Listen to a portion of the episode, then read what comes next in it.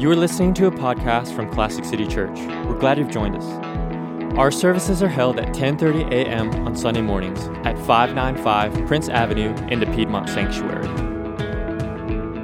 For more information, please visit www.classiccity.org. This is a sermon from Pastor Lee Mason.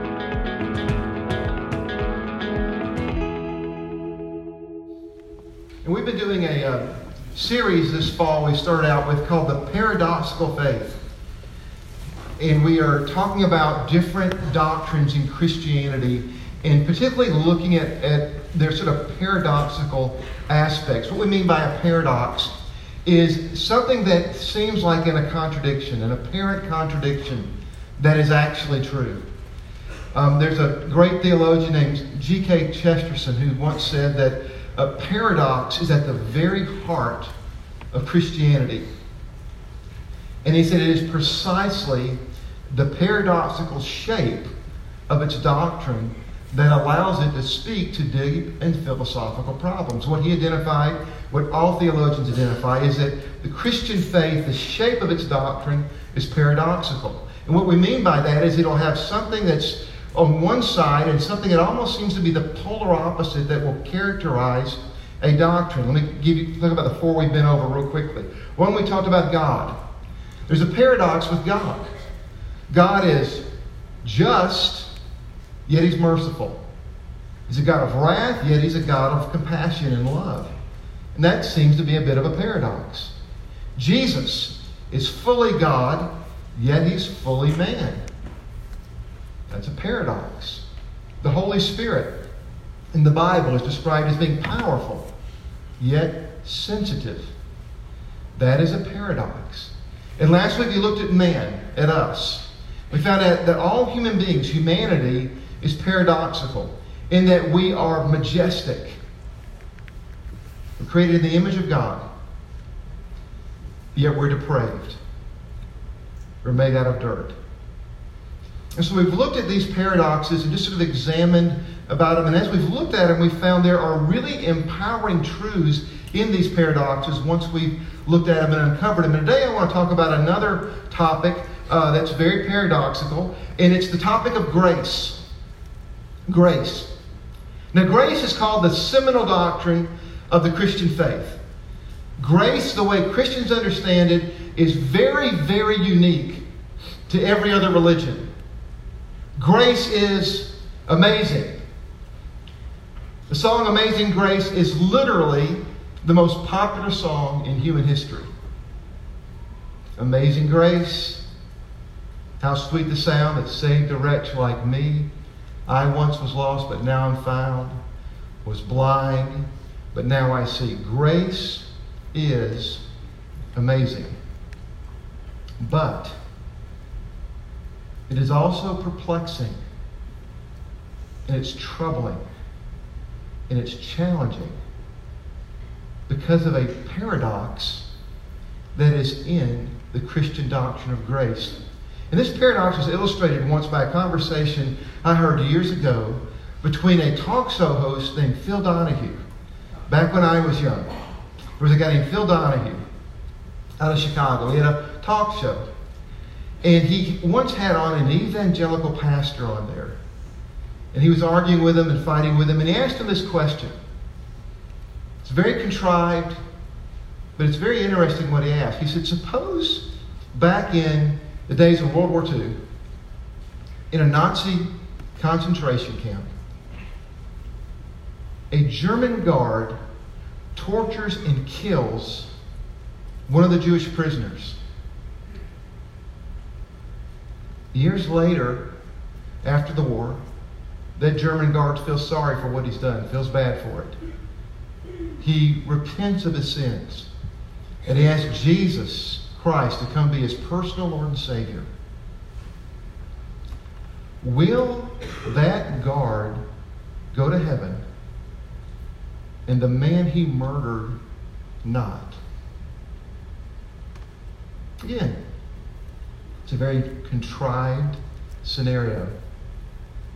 But it really gets to the heart of what is perplexing about grace. Because we understand this in Christianity. There's two characteristics of grace that seem to be contradictory. One is grace is inclusive. Grace reaches everybody regardless. It is inclusive. It is for all of humanity. It's for all. Yet, grace is exclusive. It comes by one Savior only. And this is illustrated in this verse here in 2 Timothy chapter 2. Excuse me, 1 Timothy chapter 2. Verse 3 says this This is good, and it pleases God our Savior, who wants all people, everybody say all. All. All people to be saved and come to a knowledge of the truth. For there is one God. Everybody say one. One God and one mediator between God and man. The man, Christ Jesus, who gave himself as a ransom for all people. So we see in this passage, and this was a early passage used in the church. It was a um, something they would use. They would say over and over again. They would recite it, and they would say it at their services because this was really important content. They wanted them to learn this, and what they understood early on about Jesus is he was he died for all people, and God wanted all people to experience salvation. But that salvation was understood to be this one God.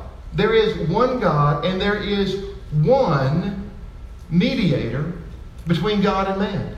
One go between. There is one person who joins humanity to God, and that was a human being, an actual person, Jesus Christ, Jesus of Nazareth, and he did it by one event when he gave himself as a ransom for all people. And this is what we believe in Christianity. This is the essence of grace. It is inclusive, all people, but one Savior, one event, connecting them to one God. When we go through the, the Christian faith over and over again, we see this that, that grace is the vehicle by which we come to experience Christ. In the verse we read at our inspiration, Titus chapter 3, let me reread this to you starting in verse 4. When the kindness and love of our God and Savior appeared, He saved us. He saved us. Not because of righteous things we had done, but because of His mercy. Again, He saved us through the washing of rebirth and the renewal by the Holy Spirit, whom He poured out generously through Jesus our Lord, so that having been justified by grace, we might become the heirs of eternal life. Grace is the vehicle. Over and over again, when you read the Bible, it'll say, We are saved by grace. We are saved by grace. And it's really important that we ask this question what kind of vehicle is grace? If it is the vehicle, what's this vehicle like? Now, let's again understand salvation as you and I going from where we are to where God is, sort of a mediator, a journey. How are we going to make this journey? We need a vehicle. Now, I can make this journey by walking. If I was to go from here to Atlanta, I could walk. If I walk from here to Atlanta, who is doing all the work? Who is the who is the most important factor in that journey? It is who? Me. I am the only factor. Isn't that correct? If somebody walks from Athens to Atlanta in that journey, they are the only factor involved. If, on the other hand, though, I get a bicycle, it's a lot easier journey because what? I'm sharing the load with what? With a vehicle. A really pretty good vehicle. I get there a lot quicker a lot easier, a lot less effort, but it's a combination. It's my effort and this vehicle working together to get me where I need to be. But if I were to drive an automobile, and let's all thank God for automobiles, what happens? That vehicle literally does all the work. I just, it does all the work. You don't sweat, you don't burn a calorie. The vehicle, you just, the vehicle does the work. This is what grace is. Grace is an automobile. It does all the work. It does all the work. And so often we think that our Christian life is a bike ride, where it's, you know, it's us and God together. We're, no, no, no, no, no. Salvation is all God's work. What did he say there in Titus? He saved us. Repeated it three times. He saved us. He saved us. He saved us. You know, the Bible is a fascinating book. It's thousands of years old. It was written over about a 2,000 year period. The authors of the Bible, their backgrounds varied. There were shepherds that wrote the Bible, there were farmers, there were doctors, there were lawyers, there were kings, there were all there were preachers and prophets, all kind of people authored books in the Bible. Over thousands of years. But the Bible has within it, despite different authors and different ages of time, it has a narrative arc. It has a consistent thread that runs throughout it. And you can see it very early, right at the very beginning. There's a story in the Garden of Eden, Genesis chapter 3, where Adam and Eve, we know about the story. They, they eat of the fruit, they sin, they find out they're naked, they're fallen, they're depraved, they're ashamed. And, and does anybody know what did they do to cover up their shame and their guilt? They made what? They made fig leaves, right? Remember that? They, they cover themselves up. Not a great covering. You know, you don't want to go out in fig leaves. It didn't work real well. But that's their best attempt. Hey, we're going to cover what we've done up. We're going to make up for our sin and our shame and our guilt by covering ourselves, making for ourselves. And as they're leaving, something really interesting happens. God, they, they leave the garden. And as they get out, the Bible says God Himself made skins to cover them. Not them stitching together fig leaves. God Himself says, Look, that's not going to work. You can't cover your sin with your own works and your own efforts and this silly thing. I'm going to make skins. I'm going to do it myself. I'm going to personally make sure you're covered. But I'm the one that's going to do it. I'm going to do the work. As we go throughout the Bible, there are several stories, there are several sermons, there are several episodes Uh, of this all throughout the Bible. One, I'll give you one other example you may be familiar with. There was a young man named Jacob who had literally stolen his brother's inheritance and was running for his life and was sleeping out in the middle of the wilderness, guilty and desperate and a complete mess. And one night while he's sleeping, he's not thinking of God, he's not thinking of anybody but himself. He's sleeping on his heads up against a stone, and he has a dream. And in that dream, he sees a ladder coming from heaven to earth. And God was speaking to him, This is how I'm going to provide. I am coming down from heaven to earth. This is not you coming up here. I am coming to you. I am bringing salvation with me. And that story goes all throughout the Bible. There's a beautiful poem a prophet Isaiah wrote in chapter 59 of his book, verse 16. God looks around, he sees nobody can bring salvation, and he says, I'm going to come do it myself. 800 years before Jesus, Isaiah was prophesying, and in that, God said, Nobody can bring salvation to humanity. I'm going to come do it myself. I'm going to put the burden of the salvation of humanity completely on me.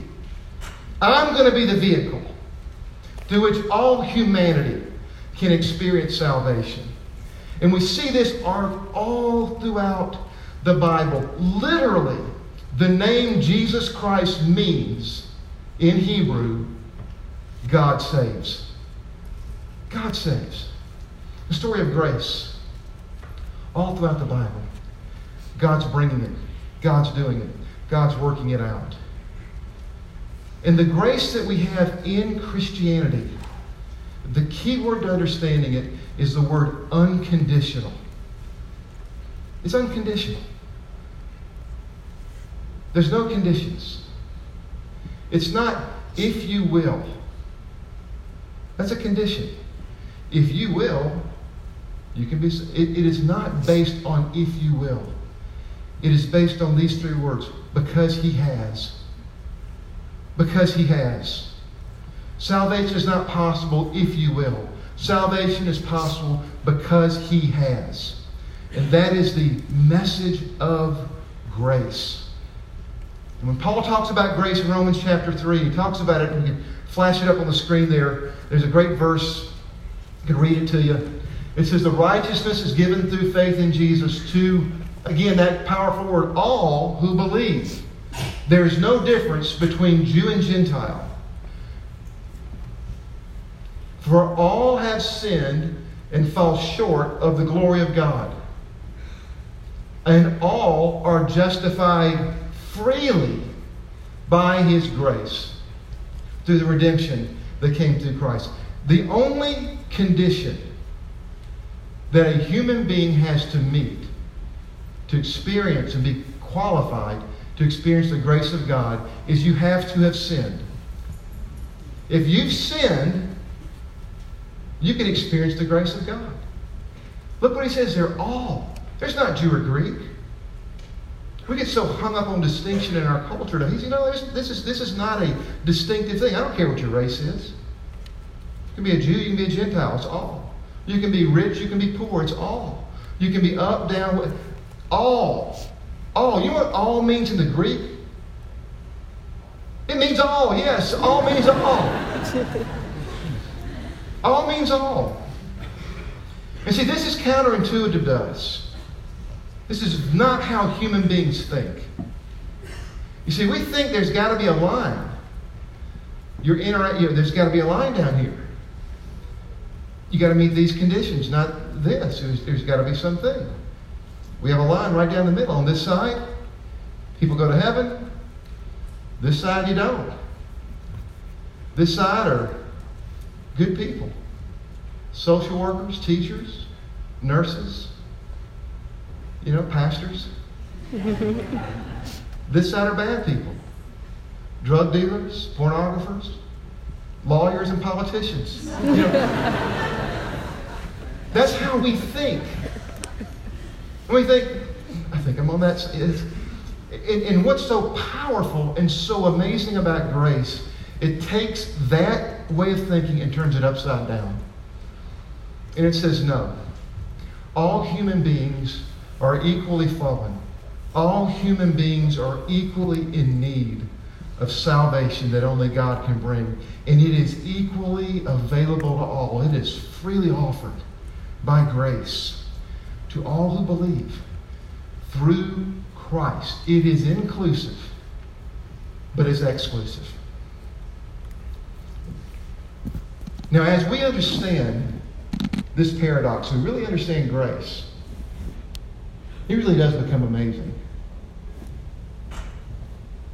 There's three things that really, I think, stick out or, or empower or enabling about grace as we understand it. One thing I'd say is the word hope. The paradox of grace gives tremendous hope. You know, Jesus once taught a parable about two guys that went to the temple. One was a religious leader. They called them Pharisees back then. They were great guys. They were uh, uh, moral and very proud of how moral they were and how holy they were. And he went and he told God how great he was, how, how much money he gave, how he didn't cheat on his wife, all these wonderful things he didn't do. And then beside him, there was a guy who was a tax collector. Who was a, that's a very bad person in their culture. And this guy went forward in the temple, fell on his face. He wouldn't look up. He just said, God have mercy on me, a sinner. God have mercy on me, a sinner. And Jesus asked the question, who do you think went away right with God? And everybody said, well, I think the, the guy did. He, he said, that's exactly right. See, grace gives hope to sinful people. But it also warns moral people. Grace gives hope to the sinful. But it's a warning to the moral. Do you really think you're that good? You think you're that good at riding a bike? You don't need the car? It's a warning. It's a warning. And what it says to you and I is this God really would rather you and I be real than perfect. You know, one of the greatest things you and I can ever do as human beings is really own our own sin and be honest and be real. not try to project perfection and get it all together, but just be real, and be honest. Grace gives hope. The New Testament, first book in the New Testament, is the book of Matthew. Matthew was one of Jesus' followers. He was Jewish, he was a tax collector. In Matthew, for the first 17 chapters, this is the greatest story ever told the story of Jesus. So you think it's going to have a great start. First chapter, first 17 verses, you know what he does? You got to read it sometime when you're tired. You need to fall asleep. He gives a genealogy for 17 verses of all of Jesus Christ's male descendants. It's very common to do. But there's like 40 some odd generations of Hebrew names you and I could never pronounce. And he just goes through this list. This guy begot this guy. And this guy that we can't pronounce begot this guy whose name we can't pronounce. And he just went on and on. Except for in four places. He does something really odd. Nobody ever would have done it in, in that antiquity. That's something you would have, you and I would have noticed had we been reading it. He, he four times he mentions the mom. Four times, just mentions the mom. And that would catch your eye. But also what's interesting is what about the mom and the story behind the mom? The first mom, first mom he mentions there is a gal named Tamar. She was a Gentile, not a Jew. And what happened to her, she was a, a woman who was uh, the daughter-in-law of a guy named Judah. All his sons had died. She got worried she wasn't going to have a, uh, an heir, and so she dresses up like a prostitute, seduces her father-in-law, and they have twins. And one of those twins is mentioned in Jesus' genealogy. A father-in-law having sex with his daughter-in-law. You go on, he goes through the, the rest of that genealogy. The next uh, story that gets mentioned is a story of a guy named Lot, one of Abraham's uh, in, uh, relatives. And Lot had two daughters, and they got again worried they weren't going to have a, an offspring, so they got their dad drunk, slept with him, and they had children that were part of this race. One of the ancestors of Jesus came from that. Incest. A drunken dad seduced by his daughters. What kind of horrifying event that could be. And then you go on, and there's another gal mentioned named Rahab. Her story's found in the book of Joshua. Rahab was a pagan prostitute. This is what Rahab's job was. She would literally go and you know seduce men. She would be at this pagan temple, and she would go through these pagan rituals. And in those pagan rituals, she would invite demons to come live inside her. And once these spirits of these gods lived inside her, she would have sex with men who thought they were uh, cohabitating with deity. That's what she did. And she's mentioned in the genealogy of Jesus Christ. And the last one to mention, and it doesn't even mention her name, but her name was Bathsheba. Matthew just calls her she who had been Uriah's wife. We know that story, a lot of us. She was uh, the wife of a guy named Uriah, who was one of David's top warriors. David saw her one day bathing when the, the other guys were out to war. He had relations with her. He got her pregnant. As a good friend. I mean, his loyal general, his wife pregnant. And then he tried to trick him. It didn't work out. So instead of facing what happened, he sent this guy into a battle and told the other troops to leave and retreat. Literally sent him out as he's bravely fighting for his country and for his king. Everybody else leaves him and he's murdered by the enemy. And Matthew, in writing this genealogy, man, wants you and I, he wants his Jewish audience to remember these four stories, these four women, as he's telling you, this is where Jesus Christ came from. He came through the canal of incest.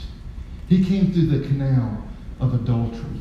He came through the now canal of, of murder and dark sexual depravity. I think it's so important for us humans because I think for a lot of us, our most shameful things in our life have to do with that area of our life. And it's so powerful in such an artful way. God's communicating to, to all of us that I, He came to us through real human depravity to save real human depravity. And it's grace. And it gives us hope. Because we all have times where we feel dirty and we're, we're dark and our, our sins are they're just horrible on us. But it's to know the Son of God came to us through that. And he didn't, he didn't come to condemn us. He didn't come to put us down. He came to bring salvation, to wipe the slate clean, that you and I could stand before God, clean and right. And what's so amazing about grace is hope. Hope. Now I have hope today. And you and I can all have hope. No matter how sinful, no matter how bad, no matter how dark, stained we feel. Hymn says there's a grace that is greater than all our sin. Than all our sin. The second amazing thing about grace, is this idea of assurance, idea of certainty. You know, I would not want to live my life unsure about the most important things in it. Because of grace, because God's put the burden of your salvation and my salvation on Him, you know what we can be? We can be certain. We can be certain. And what certainty does, it, it makes the dependent secure, but it makes the deserving very agitated. I'm deserving, I'm deserving. And it just gets agitated. He says, no, no, no. The dependent are the ones that feel secure. It's real humility to sit there and say, you know, nothing I've done. I can't come to God based on anything I've done. I can't appeal to Him based on anything I've accomplished, anything, any good deed, any, any uh, a consortium of, of, of nice, righteous works. I can only appeal to Him through the death of His Son. But what an appeal that blood that was spilled on the cross really is. What an appeal. And it brings confidence and assurance and a certainty. And it's not arrogance, it's humility, where I am completely depending on another. Completely. Assurance. And the last thing is the way grace changes us personally. Anybody here like me need to be changed? Anybody need to get better? A few of you? That's good to know. we need to get better, don't we? Here's what we generally think, and this is this is the again, it's what's so counterintuitive about grace. We think, you know what, if I'm compliant, God will give me favor.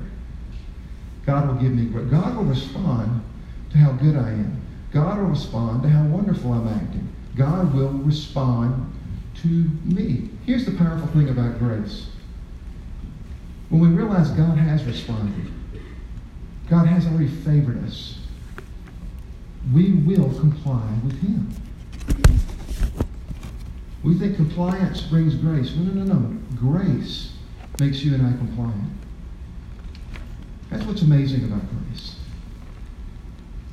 It's the way it can powerfully affect our soul.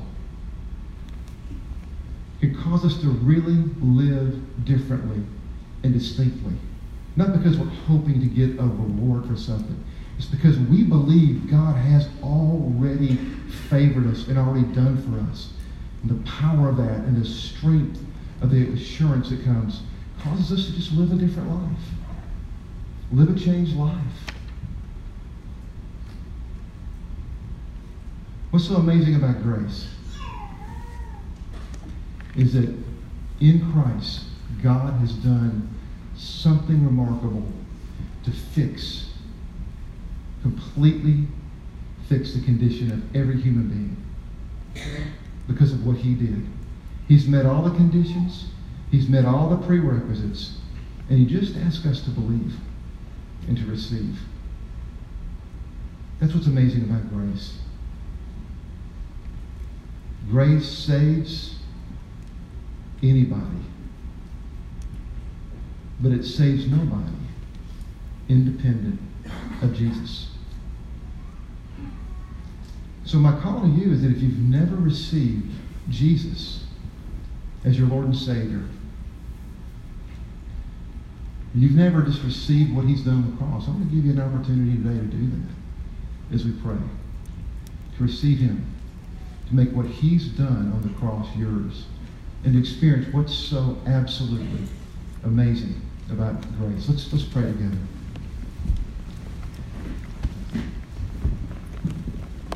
some guys are coming up to receive communion in the band. But if you're here and you want to receive Christ as your Lord and Savior, receive His grace, just if you would, I want you just to raise your hand where you're at. I want to pray for you. See that hand. Anybody else want to do that? Receive Christ as your Lord and Savior. Not done that, you want to. Receive His grace. We pray for the person. Just raise your hand. Just pray with me. Say, Oh God, I know I've sinned. I know I've come short of what you have for my life. But I also believe Jesus died on the cross, took away my sins, and joins me to you. And now ask Jesus to come into my life be the Lord of my life and take away my sin. Thank you for saving me. In Jesus' name, amen. Thanks for listening to this podcast from Classic City Church. We hope that together we can honor the greatness of Jesus by growing spiritually, living authentically, and participating in his purposes. For more information or more sermons from Classic City Church, please visit www.classiccity.org.